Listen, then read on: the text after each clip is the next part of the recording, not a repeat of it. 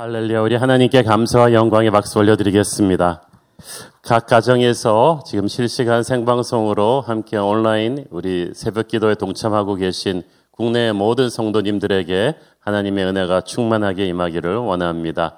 오늘 특세 21일째입니다. 벌써 이제 반환점을 돌았습니다. 얼마나 시간이 빨리 가는 줄 모르겠어요. 아, 세상에서 가장 안타까운 인생이 그냥 하루하루 의미 없이 대충 사는 인생입니다. 먹고 자고 놀고 일하는데 그냥 다람쥐 쳇바퀴 돌듯이 기계적으로 움직이고 생기가 없습니다. 인생이 그렇게 힘이 없는 것은 분명한 비전이 없기 때문이죠. 분명한 비전, 내 인생을 걸만한 꿈이 없다면 열정이 생길 리가 없습니다. 열정이 없는 인생은 힘이 없고 기쁨도 없고 감동도 없습니다. 나이가 들어서 늙는 게 아니라 이 비전이 사라지는 게 사람을 진짜 늙고 힘없게 만듭니다. 그러나 예수님을 만나고 나면 모든 것이 달라집니다. 예수님은 우리에게 비전을 주시는 분이십니다. 성령을 체험하고 나면 우리 인생의 목적이 확 달라집니다. 무엇을 위해 살아야 하는지가 달라집니다. 예수님이 주시는 비전은 세상 사람들이 추구하는 야심과는 다릅니다. 돈 버는 게 아닙니다. 인기와 명예가 아닙니다. 개인의 욕심을 채우는 게 아닙니다. 주님이 주시는 비전은 주님의 몸된 교회를 세우고 섬기는 것입니다. 그리고 그 교회를 통해서 하나님의 나라를 확장하는 것입니다.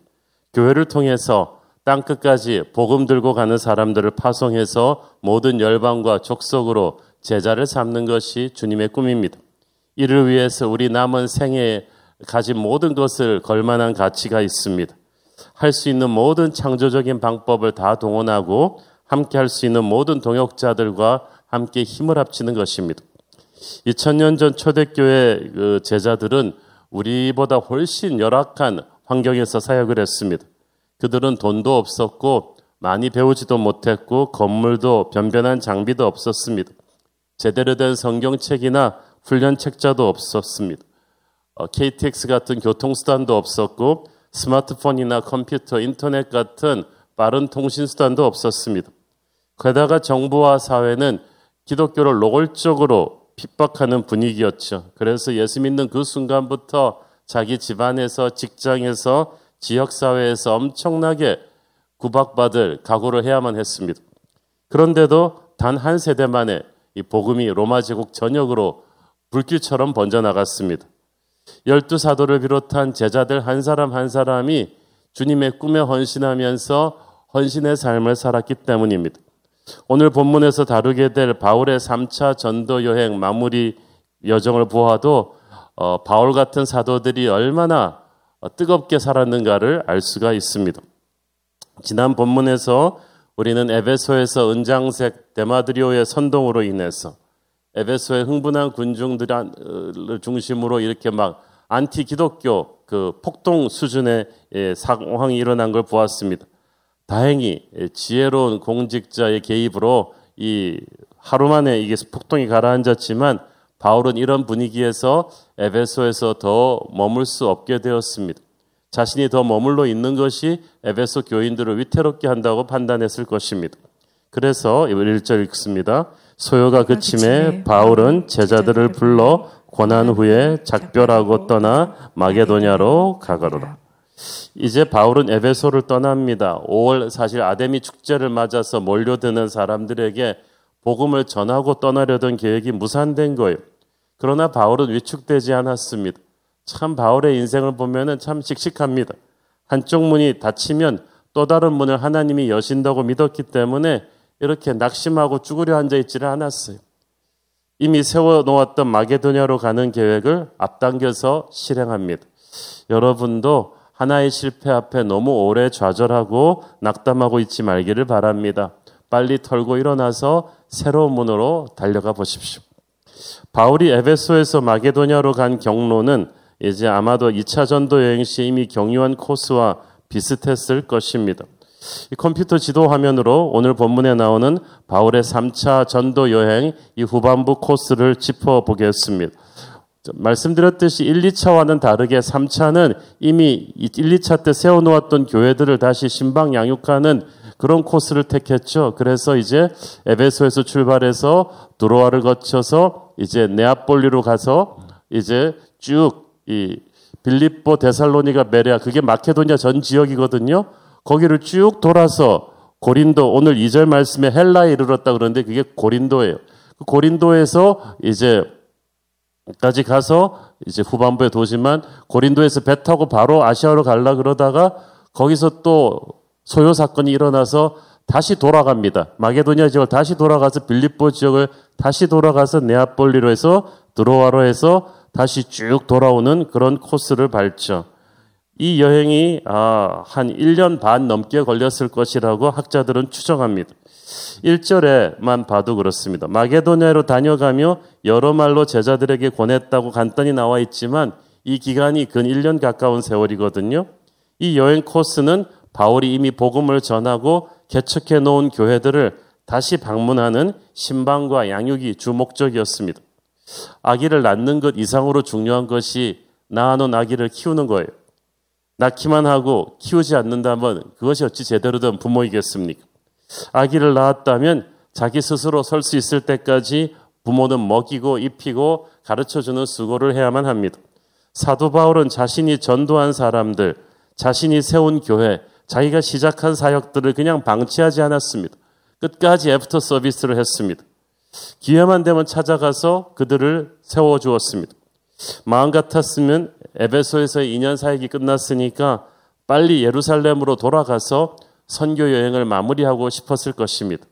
그렇지만 자신이 전도해 놓은 사람들, 세워 놓은 교회들을 잊을 수가 없어서 다시 마게도냐 지방 곳곳을 다니면서 1년 가깝게 신방과 양육 사역을 한 것입니다. 오늘날도 우리 영적 지도자들의 중요한 짭이 바로 이 신방과 양육입니다. 그냥 목적 없이 신방하는 것이 아니고 믿음이 연약한 자들을 세워주기 위해서 하는 거예요. 데살로니가 전서 5장 14절 보세요.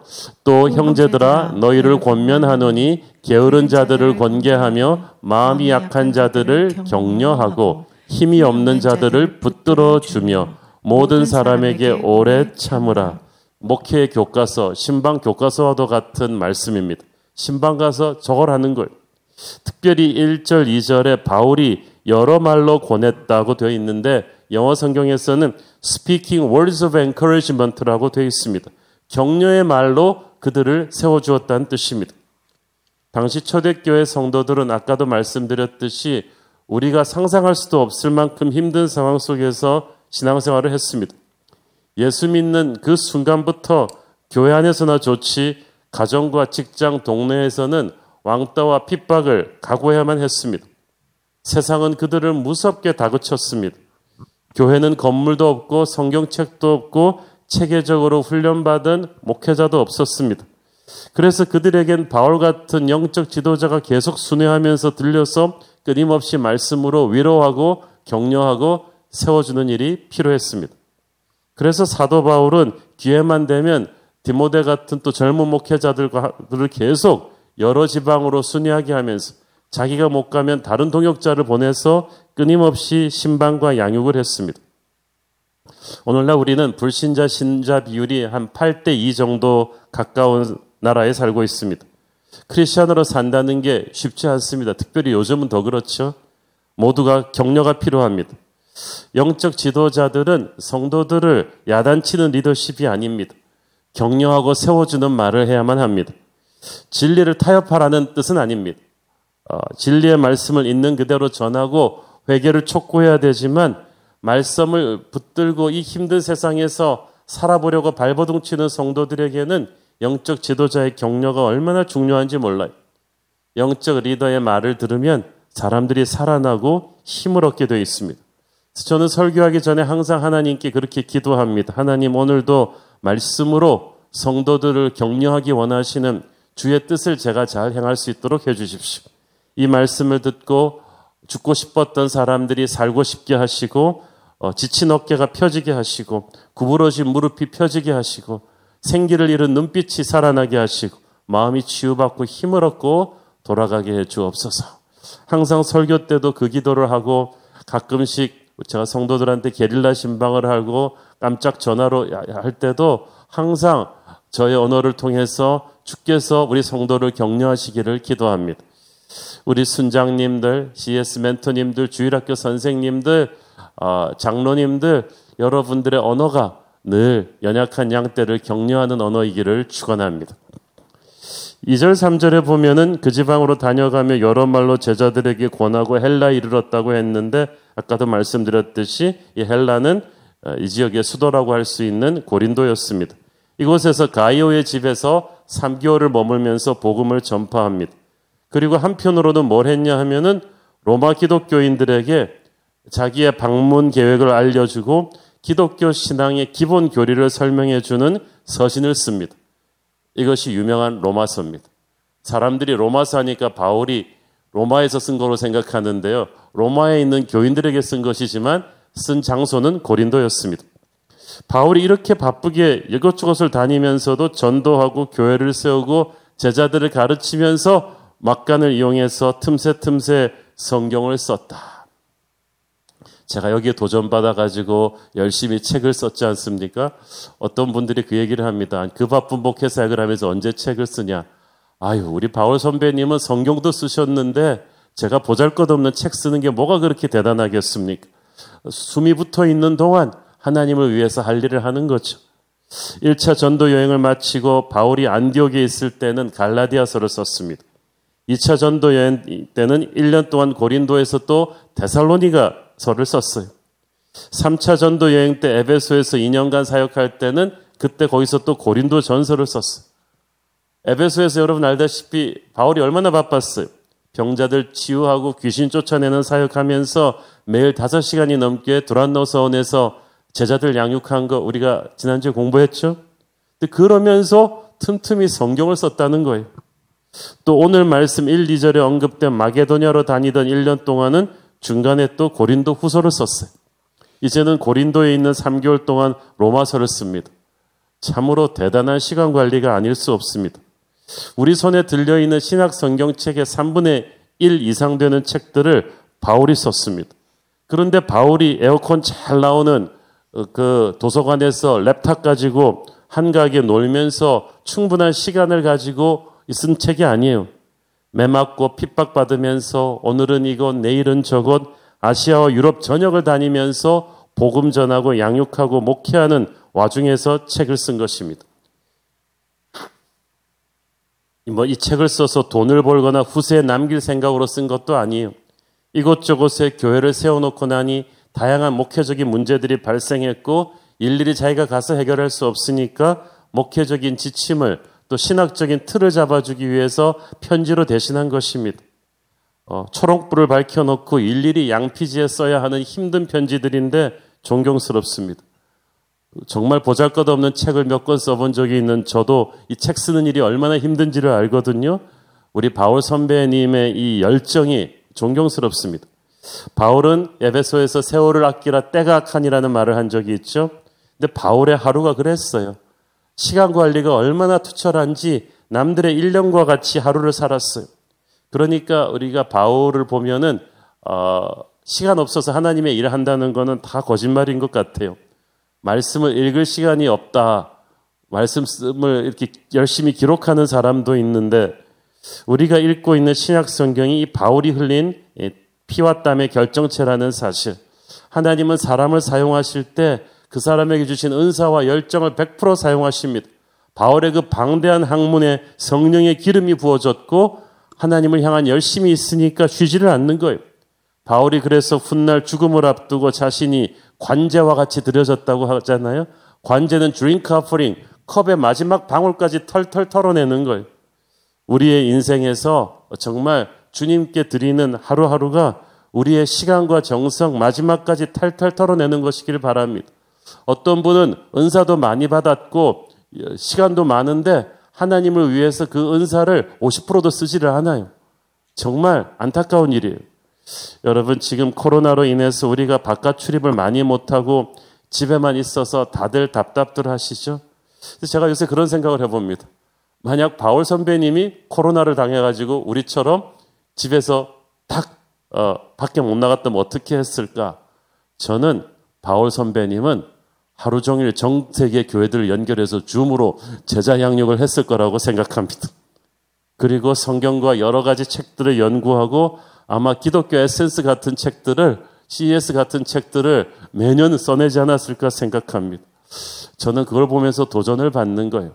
하나님이 뛰게 하실 때는 뛰어야 되고요. 하나님이 멈추게 하실 때는 멈추면서 우리의 칼을 닦아야 될, 우리가 할 수 있는 일이 있는 거예요.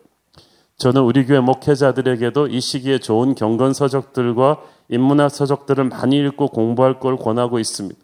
우리 성도들도 그렇습니다. 지금 제직이 되기 위해서 어, 올해 또 school LTS에 들어오시는 학생분들은 이 겨울에 토마스 캠퍼스, 켐피스의 그리스도를 본받아를 다시 묵상하실 걸 제가 권했습니다. 또 우리 교회 청년부 담당 목사님들한테는 이 시기에 우리 청년들이 세계사 책들을 좀 읽었으면 좋겠다 하고 권했습니다.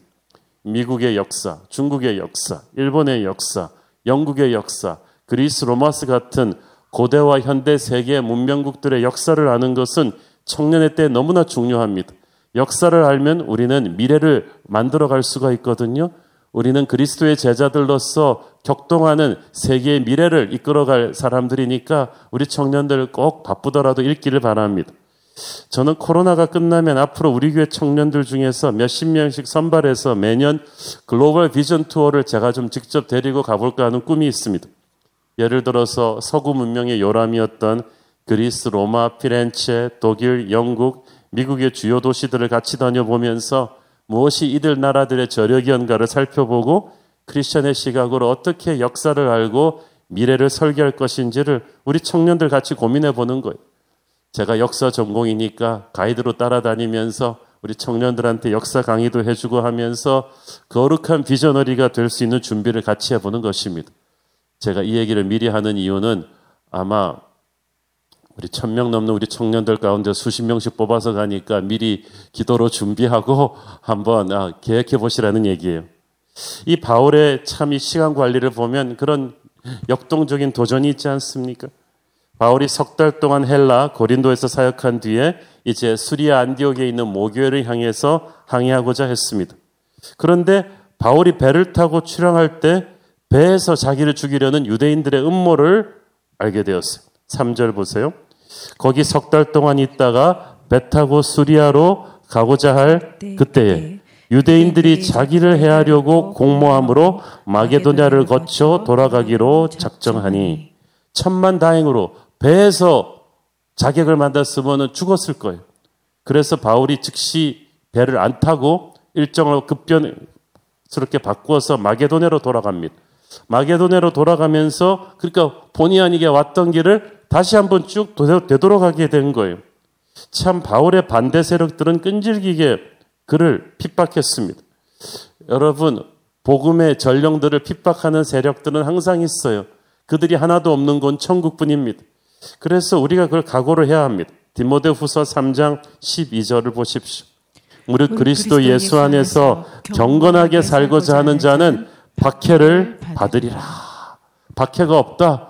그리스도 예수 안에서 경건하게 살고자 하는 몸부림이 없는 거겠죠. 스타 플레이어들은 경기에 나설 때 아예 자기를 전담 마크할 수비수들이 붙을 것을 알고 경기합니다. 우리도 우리를 반대하고 공격하려는 세력들이 있다는 것을 덤덤하게 받아들여야만 합니다. 반대 세력이 있다고 해서 하나님의 뜻이 좌절되지 않거든요. 그러나 오히려 우리는 반대 세력을 통해서 더 겸손해지고 더 하나님 앞에 매달리게 되고 그들의 태클을 피하면서 오히려 새로운 브레이크드루를 만들어 갈 것입니다. 바울이 훌륭한 게 그거예요. 자기를 반대하는 세력에 이 죽이려는 세력에 부딪힐 때마다 좌절하거나 누구를 원망하지 않고 한쪽 문이 닫히면 다른 쪽 문으로 이동하는 유연함을 보입니다.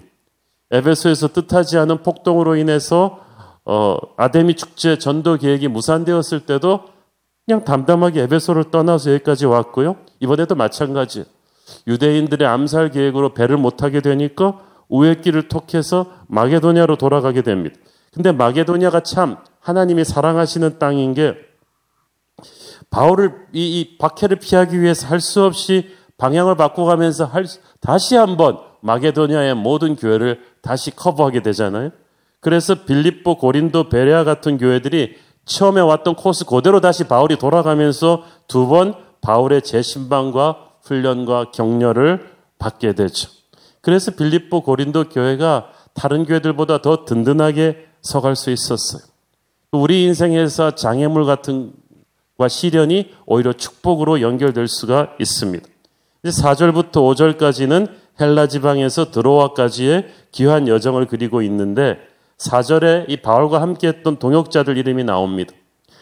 4절 아시아까지 함께 가는 자는 베레아 사람 브로의 아들 소바더와 데살로니가 사람 아리스타고와 세군도와 더베 사람 가이오와 및 디모데와 아시아 사람 두기고와 드로디모라. 야, 이 같이 동반한 팀이 거의 단기 선교팀 규모입니다.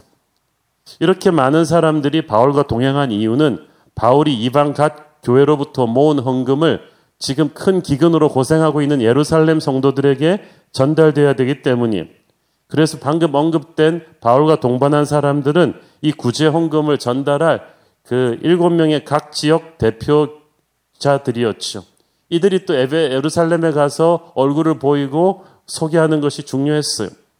갈라디아 교회를 대표하는 디모데, 영적인 바울의 아들이라고 할 정도로 훌륭한 인물이었죠. 두로디모는 에베소 출신으로 앞으로 바울의 계속되는 선교 동역자가 됩니다. 두기고 어, 또 소아시아 지역의 교회를 대표한 지도자로서 바울이 로마 감옥에 갇혀 있을 때 에베소와 골로새에 바울의 서신을 전달한 사람이죠. 아리스타고는 바울과 함께 로마까지 가면서 온갖 환난과 시련을 같이 한 동지였습니다. 이런 바울의 수족 같은 제자들, 장차 초대교회 차세대 리더들이 될 인물들이 바울과 함께 갔으니까 외롭지 않았을 거예요. 이들은 모두 바울과 함께 육로로 베레아와 데살로니가를 경유하면서 빌립보까지 이르렀습니다. 아까 보여드린 지도 다시 한번 보여드리면 어, 이 고린도에서 바로 배를 타고 넘어가려고 하다가 저쪽에 왼쪽에 보이시죠? 배를 타고 넘어가려고 하다가 이 무산돼서 다시 유턴해서 돌아가는 거예요. 그래서 베레아 데살로니가 빌립보 이 코스로 다시 가면서 그저 교회들은 바울에 왔다 갔다 두 번 커버를 받은 거예요. 그래서 다시 이제 네아폴리로 가서 드로아에서 이 동역자들과 다시 집결해서 다시 소아시아로 거쳐서 어 이제 안디옥 교회로 돌아오게 되는 것입니다. 오늘 본문에 보면서 저는 정말 이 바울 선배님의 지치지 않는 열정을 봅니다. 참고로 우리가 알다시피 바울이 그리 건강한 몸이 아니에요. 1차, 2차 전도 여행 때도 저게 한 2,000km가 넘는 거, 2, 3,000km가 넘는 거리인데 바울의 몸에 지병이 있었잖아요. 몸에 가시가 있었어. 건강치 않은 몸으로 저 정도 거리를 저 짧은 시간에 하면서 책을 쓰면서 핍박을 당하면서 다녔다는 것은 우리가 정말 나 몸이 안 좋아서 뭐 피곤해서 이런 말을 못하게 만들죠. 요한 웨슬레나 요나단 에드워드 같은 하나님의 종들 다 병약한 육체였습니다. 그러나 자기의 온몸을 던져서 주의 일을 하면서 살아갔습니다. 하루하루가 너무 밀도 있었죠. 사랑하는 여러분, 지금 코로나 때문에 우리가 밖에 못 나가지만 주어진 하루하루를 주님 나라 위해서 할 수 있는 것이 있을 것입니다. 바울이 나였다면 어떻게 했을까? 꼭 그것을 기억하십시오. 바울이 나였다면 줌으로 이 환경 속에서도 제자 훈련하지 않았을까? 성경 읽지 않았을까? 기도하지 않았을까?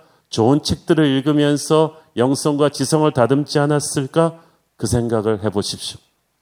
하나님은 세상 모든 민족이 구원을 얻기까지 쉬지 않으십니다. 우리는 그분의 심장을 가슴에 품고 나가는 주의 종들입니다. 우리의 남은 생애를 정말 주님 위해서 밀도 있게 사는 저와 여러분 되기를 축원합니다. 기도하겠습니다. 주님 은혜를 감사합니다. 오늘 말씀에서 정말 지치지 않는 순회 전도자 바울의 열정을 보았습니다. 코로나로 인해서 모든 것이 멈췄다고 해서 너무나 게으르게 하루하루를 살았던 우리의 인생을 회개합니다. 특별히 우리 청년들, 이 젊은 시대에 하나님 거룩한 꿈을 꾸게 하여 주시고, 바울처럼 세계를 향해 주의 증인이 되겠다는 거룩한 꿈을 준비하게 하옵소서. 예수님 이름으로 기도했습니다. 아멘.